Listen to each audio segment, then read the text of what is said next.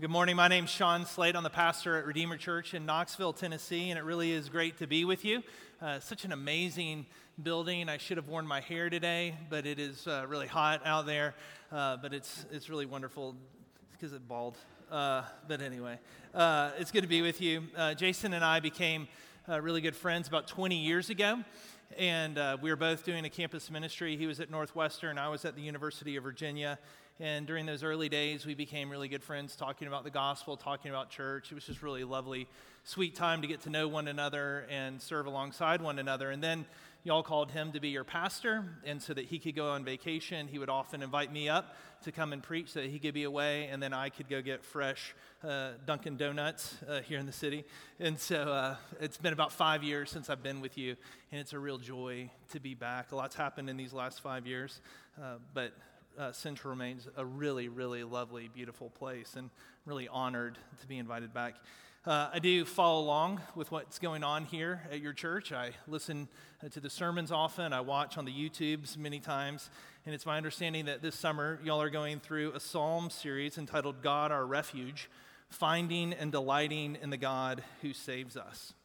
And I love the way Chris talked about this last week. He said the Psalms are the playlist for our entire lives giving words to the emotions, giving words uh, to help us understand the life that we're living. And so this morning, what I want us to do is as we look at Psalm 19, I want us to delight more and more in this God who saves us. I want us to del- delight more and more in this God who speaks to us because he's kind. And so, with that in mind, let's look together at Psalm 19. The heavens declare the glory of God, and the sky above proclaims his handiwork. Day to day pours out speech, and night to night reveals knowledge. There is no speech, nor are there words, whose voice is not heard. Their voice goes out through all the earth, and their words to the end of the world. In them he has set a tent for the sun, which comes out like a bridegroom leaving his chamber and like a strong man runs its course with joy. Its rising is from the end of the heavens, and its circuit to the end of them, and there's nothing hidden from its heat. The law of the Lord is perfect, reviving the soul. The testimony of the Lord is sure, making wise the simple. The precepts of the Lord are right, rejoicing the heart. The commandment of the Lord is pure enlightening the eyes. The fear of the Lord is clean, enduring forever. The rules of the Lord are true and righteous altogether. More to be desired are they than gold, even much fine gold. Sweeter also than honey and drippings of the honeycomb. Moreover, by them is your servant warned. In keeping them, there is great reward. Who can discern his errors? Declare me innocent from hidden faults. Keep back your servant also from presumptuous sins. Let them not have dominion over me. Then I shall be blameless and innocent of great transgression. Let the words of my mouth and the meditation of my heart be acceptable in your sight, O Lord, my rock and my redeemer. Would you pray with me? Heavenly Father, we are thankful uh, for this, your word, that you are kind uh, to be a God who speaks. You're kind uh, to not remain silent, but to reveal yourself to your people, that we might know your kindness, that we might know your mercy, that we might know your beauty. And so, over these next few moments, as we attend unto your word, it is our prayer that you would attend unto us. We pray this in Jesus' name. Amen. You know, if you've been around the Christian tradition for a while, you've probably heard a pastor read the scriptures as I just did. And then often after they read the passage, they'll say something like, the word of the Lord. And then the congregation will often respond saying, Thanks be to God. And the reason that the congregation will often say, Thanks be to God, is because as God's people, we really are thankful. We really are thankful that God, in His kindness, that God, in His mercy, would not remain silent, but that He would speak. And we say thanks be to God because we know that He didn't have to do this. We know that He could have left us in the dark. And we say thanks be to God because He hasn't left us in the dark. We say thanks be to God because God is kind and merciful to make Himself known. And we say thanks be to God because we really do believe that this is a gift from His hand. And it is a gift for us to receive. It's a gift to receive, not a gift to be debated, not a gift to be judged, not a gift to be ignored. But as the Westminster Shorter Catechism reminds us, we're to receive God's word in faith, we're to lay it up in our hearts, and we are to practice it in our lives. And this really is the fundamental epistemological presupposition of Christianity that God speaks, right? That God speaks. And so in my church, the way sermons go down in Knoxville, Tennessee, is I will tell you the point. I'll ask you uh, then to repeat the point, right? So I'll say the point, I'll repeat it, and then I'll ask you to say it with me. So here's the point this morning God speaks, all right? God speaks. Would you say that with me? God speaks. And this is where the Bible begins, right? It begins with God. And many of you, I assume, know the story, the way it begins. It begins like all good stories begin in the beginning. And in the beginning, God made the heavens and the earth, and the Spirit of God was hovering over the face of the waters. And God said, Let there be light. And there was light. It's amazing, right? God spoke. And when He spoke, the creation responded.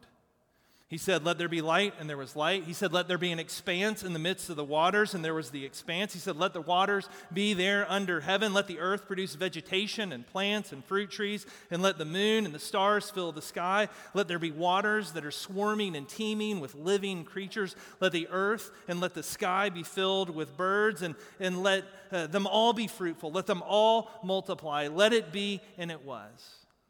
Day after day, let there be, let there be, and it was. Let there be, and the creation responded. And not only that, God then went on to say, Let us make man, let us make humanity in our own image. And it was so. And not only was it so, at the end of every day, God would then speak, and he would speak these moral declarations over all of his work. And he would say, It is good, it is good, it is good, it is very, very good. And what I want you to see here is that when God spoke, He spoke these commands, He spoke these words of order, He spoke these words of affirmation, He spoke these words of moral declaration. And He spoke all of these words in order to shape and form the world by the power of His word. And He did this in such a way that it was good. It was very, very good. Now, I don't know if any of you have ever thought about what that voice, what that word might have sounded like. What language might he have spoken in? Would it have been Hebrew? Would it have been uh, Greek? Would it have been Elvish? Would it have been Parseltongue? And when he spoke, would it have been a roar or would it have been a whisper? We don't know. But many theologians love to speculate that when God spoke, he actually sang. That when God spoke, he actually sang the world into being, singing praise and delight over everything that he had made. If you've ever read C.S. Lewis's little book, The Magician's Nephew, you might remember at the end of the book, Aslan, the, the God character, right, begins to sing the new world into existence. If I've ruined the book for you, I'm sorry, but you've had a lot of time to read it. Uh, but anyway, uh, Aslan sings this new world into being. And as he begins to sing, it says that the eastern sky changed from white to pink and from pink to gold, and the air began to shake, and the sun began to rise, and the earth was filled with living colors that were fresh and hot and vivid, and everything was filled with joy and excitement excitement. It's this beautiful image of, of Aslan, the great lion, God himself, singing the world into being and everything responding to his voice with great joy. And so, as God spoke or sang this world into being, creation then began to join in that song. And in a sense, as, as God sang, the creation began to tune its voice to him. And that's the image that we have here in Psalm 19. I want you to notice here in the beginning, verse 1 the heavens declare the glory of God, and the sky above proclaims his handiwork, and day to day pours out speech, and night to night reveals knowledge. And there's no speech, nor are there words whose voice is not heard. And what I want you to see here is that the psalmist is saying that creation began to join its voice with the song of God that the sun and the moon and the stars and the mountains and the streams and the crashing waves upon the sand, the refreshing rain and the rhythms of morning and evening and sunrise and sunset, they all have tuned their voice to God to declare his glory. And I want you to notice then that this song is a song that goes out. It cannot be silenced. Verse 2, it says, Day to day pours out speech. And this word pours out is literally this irrepressible bubbling up. It's as if from the very heart of creation, praise and worship bubble up to fill the earth and to give joy and life to the world. And notice that this singing then goes out over the entire earth for the whole world to hear. Look at verse 4.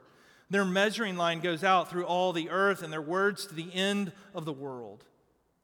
And here's the point the, this song of God, this song of creation, is filling the earth as an invitation for the entire world to join in the choir. And the song that this choir is singing is not a dirge, but the song that is being sung is a song that is filled with joy. You see this in verses 4 and 5. In them he has set a tent for the sun, which comes out like a bridegroom leaving his chamber, and like a strong man runs its course with joy. And what I want you to see here is that the creation is pouring forth praise to God. And it does so willingly, it does so joyfully. There is no coercion to the creation to join its voice. It does it with great joy and excitement. It is not like the child that has to be elbowed to stand up and wake up and sing along during the service. But the creation, it lifts its voice with joy. The creation, it waves its branches with joy. In the spring, it bursts forth in beauty with joy. At the beach, the waves crash upon the sea, they crash upon the shore with great joy. And the psalmist goes on to describe this as a strong man. It's the joy of a strong man. It's the joy of this young groom running to receive his bride. What I want you to see here is that this song of creation is a love song.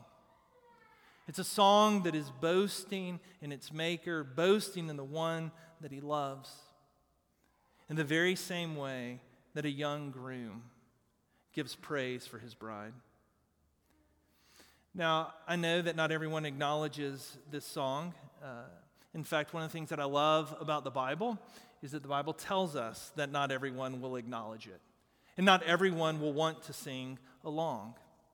In fact, the Apostle Paul in Romans chapter 1 uh, is reflecting upon this psalm. And he says, when people hear this song, they'll often suppress it. They'll hear the song on the radio and they'll turn the station. They won't understand. They won't want to sing along. It's not their genre, it's not their style. And this really has been the plight of humanity ever since the fall. We've heard the voice of God. And we heard his song and we turned away. And we turned away to sing our own songs. But even though many of us may not join in, what I want you to see is that God continues to sing. And as God continues to sing, his creation continues to join him. And as they sing together, their voice goes out over all the earth to invite us and to re invite us and to invite us again and again to join them and sing along. What I want you to see here is that God speaks, right? God speaks. Would you say that with me? God speaks. I just finished the first season of Will Smith's Welcome to Earth on the Disney Plus. It's absolutely amazing. Uh, it's definitely worth about six hours of your life. Uh, and if you've seen episodes one and episode five, uh, uh Will introduces us to this man named Eric Weihenmayer. And when we first meet him, uh, Will and Eric are driving in this SUV on this little gravel road on an island in the South Pacific, and they're on their way to climb up Mount Yasur. And as the gravel road turns into this volcanic ash field, Eric says something like this uh, We're getting closer. You can tell because the landscape is changing.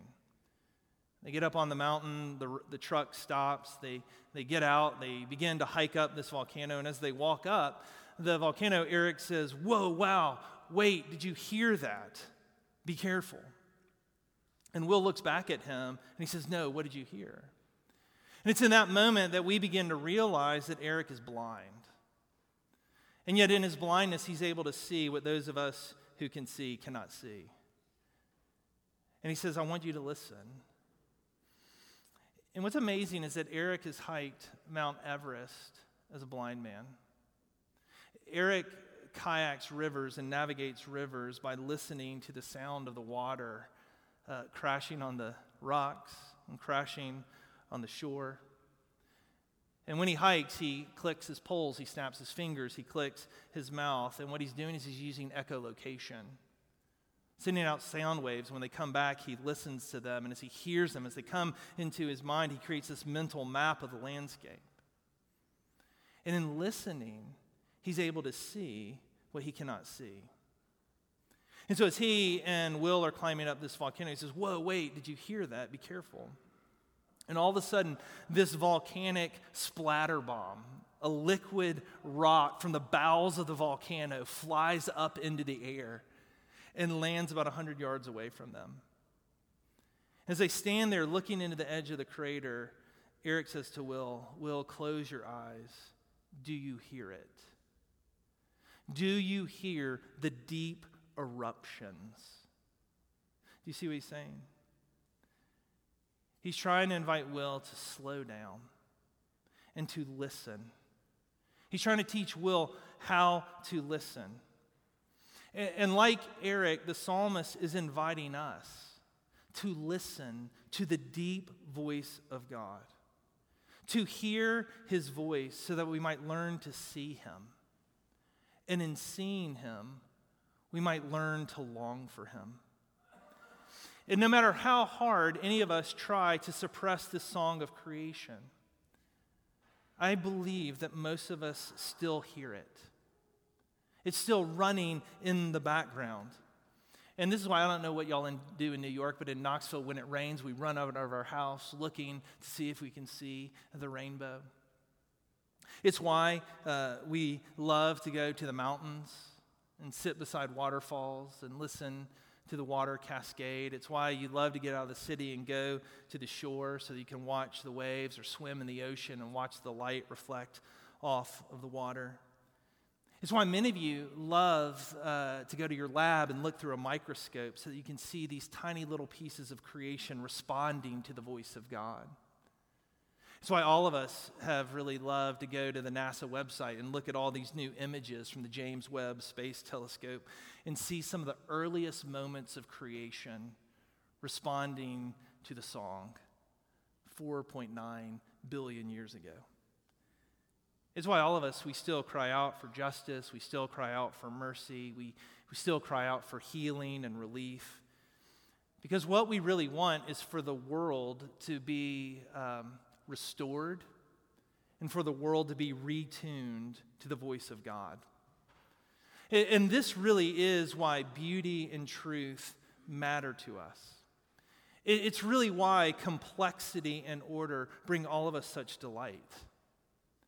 Because that is the way of God.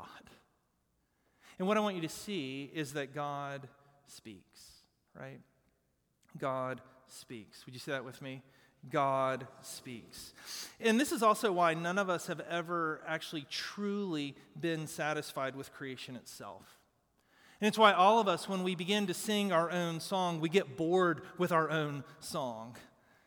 And it's why we all long for more. We all long for more beauty. We all long for more love. We all long for more wisdom. We all long for more time with those that we care about.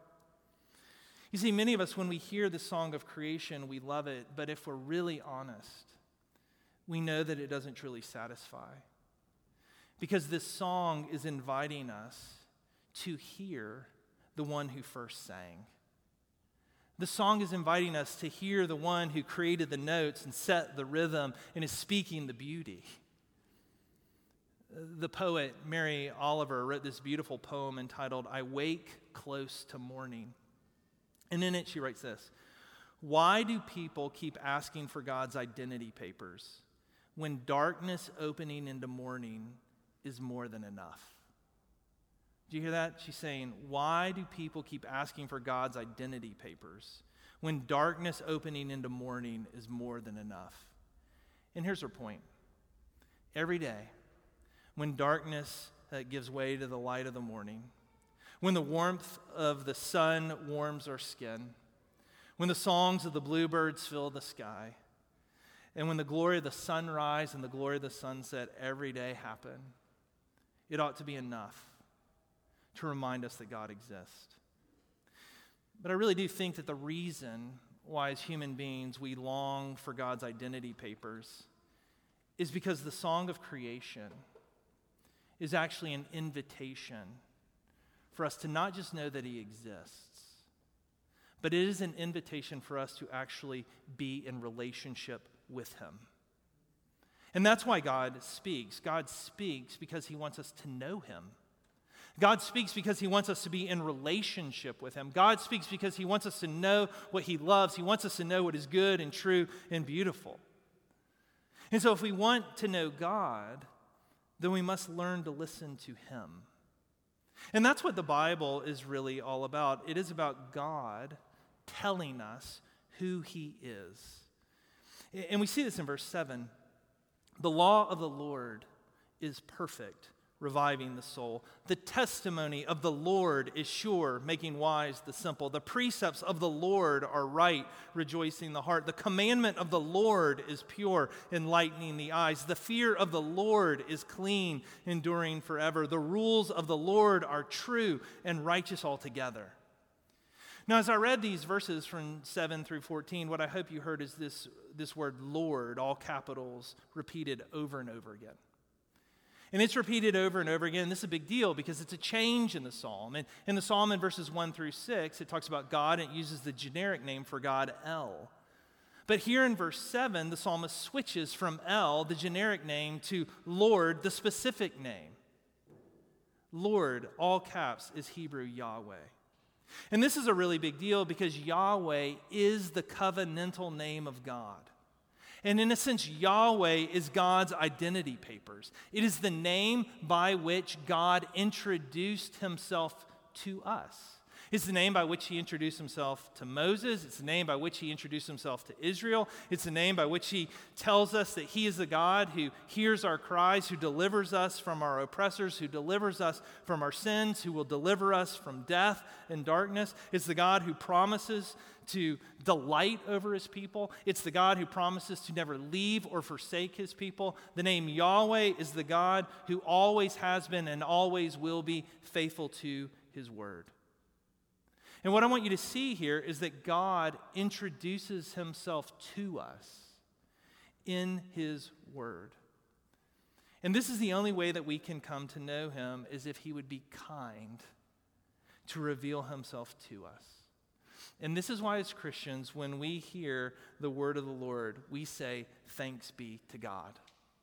Because we really do believe that this is a gift from God to make himself known to us. And, and you know this, like, in order for us to know anything about another human being, they've got to reveal themselves to us. They've got to tell us about themselves. And if they don't do that, we're just guessing. We're making up their background story, we're making up their origin story, we're trying to fit them in to our lives and shape them to be who we want them to be.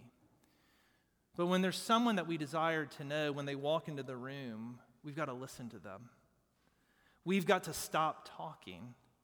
And as they reveal themselves, we receive their revelation and we receive it as pure gift. And that's how we as Christians think about the Bible. It's how we feel about the Bible. We believe it is His gift to us so that we might know Him.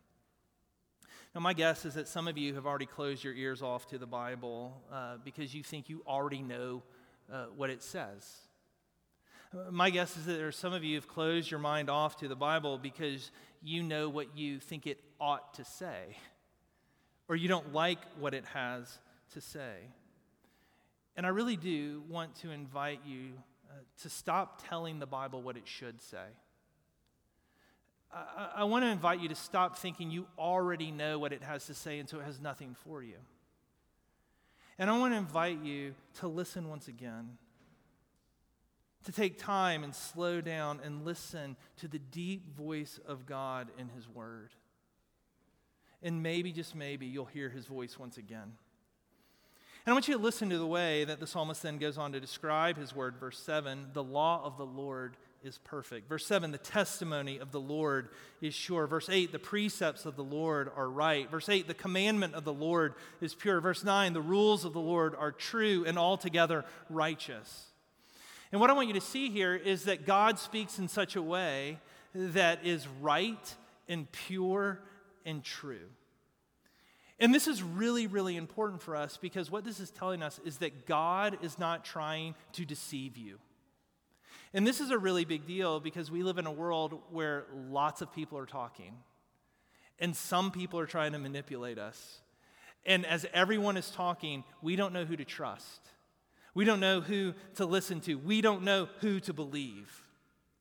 And what God is saying to us is, You can listen to me because my words are trustworthy and true. And notice what his word then does for those who listen. Verse 7, it revives the soul. Verse 7, it makes wise the simple. Verse 8, it rejoices the heart. Verse 8, it enlightens the eyes. And again, here's the point God's word is meant to give us life.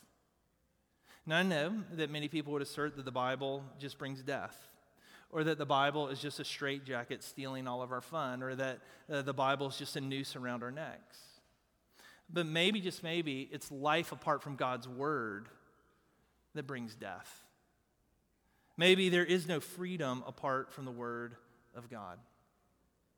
I want you to think about the famous story of the goldfish, uh, not uh, the Ted Lasso goldfish who's happy uh, because he has a short term memory, uh, but the goldfish. It's sort of a trite story. Many of you have heard it, I'm sure. But imagine a goldfish who's swimming around in a little bowl in your apartment.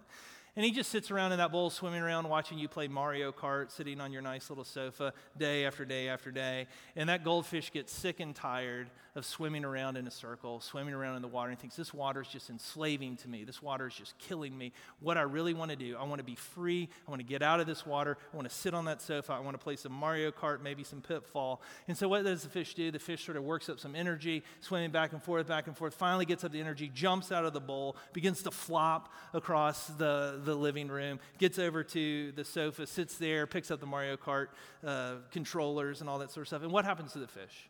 Right? the fish dies. And why does he die? Because he can't breathe the air. It's in the water where he finds life. And what he finds is that his desire for freedom is actually what begins to kill him. And the Bible works in this way it tells us how and where to find life, it tells us in whom life comes. And it's his word that then frees us to live and flourish in the world that God has made. And the way we will flourish is by submitting our own freedom to the voice of God. And as we submit to his voice, we will actually find life. And this is exactly why the psalmist declares, uh, desires God's word. Look at verse 10. More to be desired are they than gold, even much fine gold, sweeter than honey and dripping of the honeycomb. And this is why God's people love God's word. We love God's word because we really do believe that knowing God is more important than money. And we really do believe that knowing God is more important than lots of money. And we really do believe that knowing God is sweet. It is sweet like honey. It's better than Skittles. That's what we believe about the Bible. And so, what we're saying here, here's the point, right? God speaks. Right? God speaks. Would you say that with me? God speaks. And because God speaks, the psalmist sings. Look at verse 14. Let the words of my mouth and the meditation of my heart be acceptable in your sight, O Lord, my rock and my redeemer. Now, this is really amazing to me because what's happening here is that God's word is actually leading him not just to a song, but to the one who sings. That God's word leads us to himself. Do you see what's happening here? The psalmist hears the voice of God, and like extreme, he says, uh, I want more than words. More than words is what I need. I want you, he says. I need a redeemer. I hear your voice, and it leads me to my need for the redeemer. Look at verse 12. He begins to ask for forgiveness. Declare me innocent from my hidden faults. Think about that. What he's saying is when I hear your voice, I begin to realize that I don't even know what I don't know. And so he says, Declare me innocent. Declare me innocent from those things that I don't understand about myself. Declare me innocent uh, from those things that I don't even understand the reasons for which I do them. He says, Declare me innocent from those things that I'm afraid to admit, from those things that I do not know, from my sins of omission and commission. And it's like you say, when I hear your voice, I realize that I don't know anything, but you do.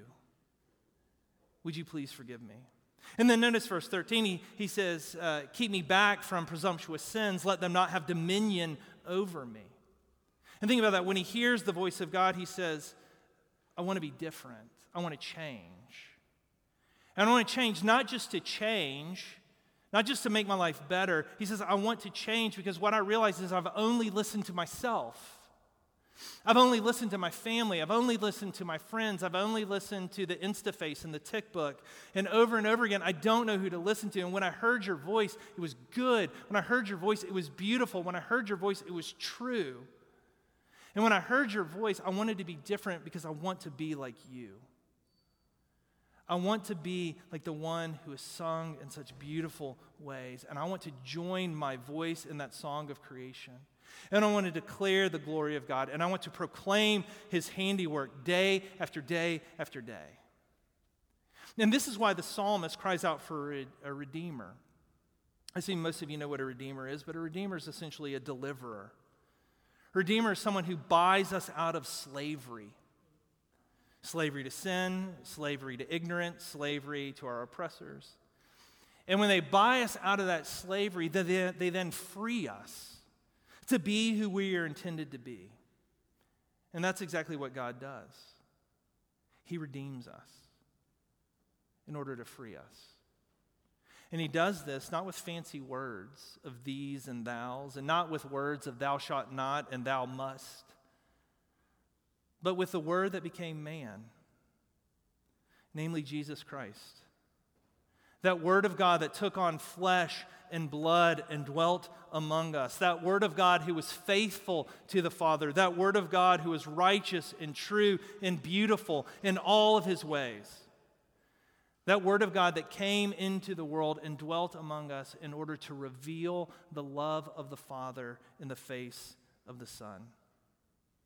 That Word that came so that we might hear His song and we might begin to join in it. Here's the point God speaks, right? God speaks. So, one last time, would you say that with me? God speaks. Let's pray. Heavenly Father, thank you for your lovely voice to us in Jesus. And it's our prayer that by your Spirit you would be kind, that we might hear of your love, and we might join in the song. We pray in Jesus' name. Amen.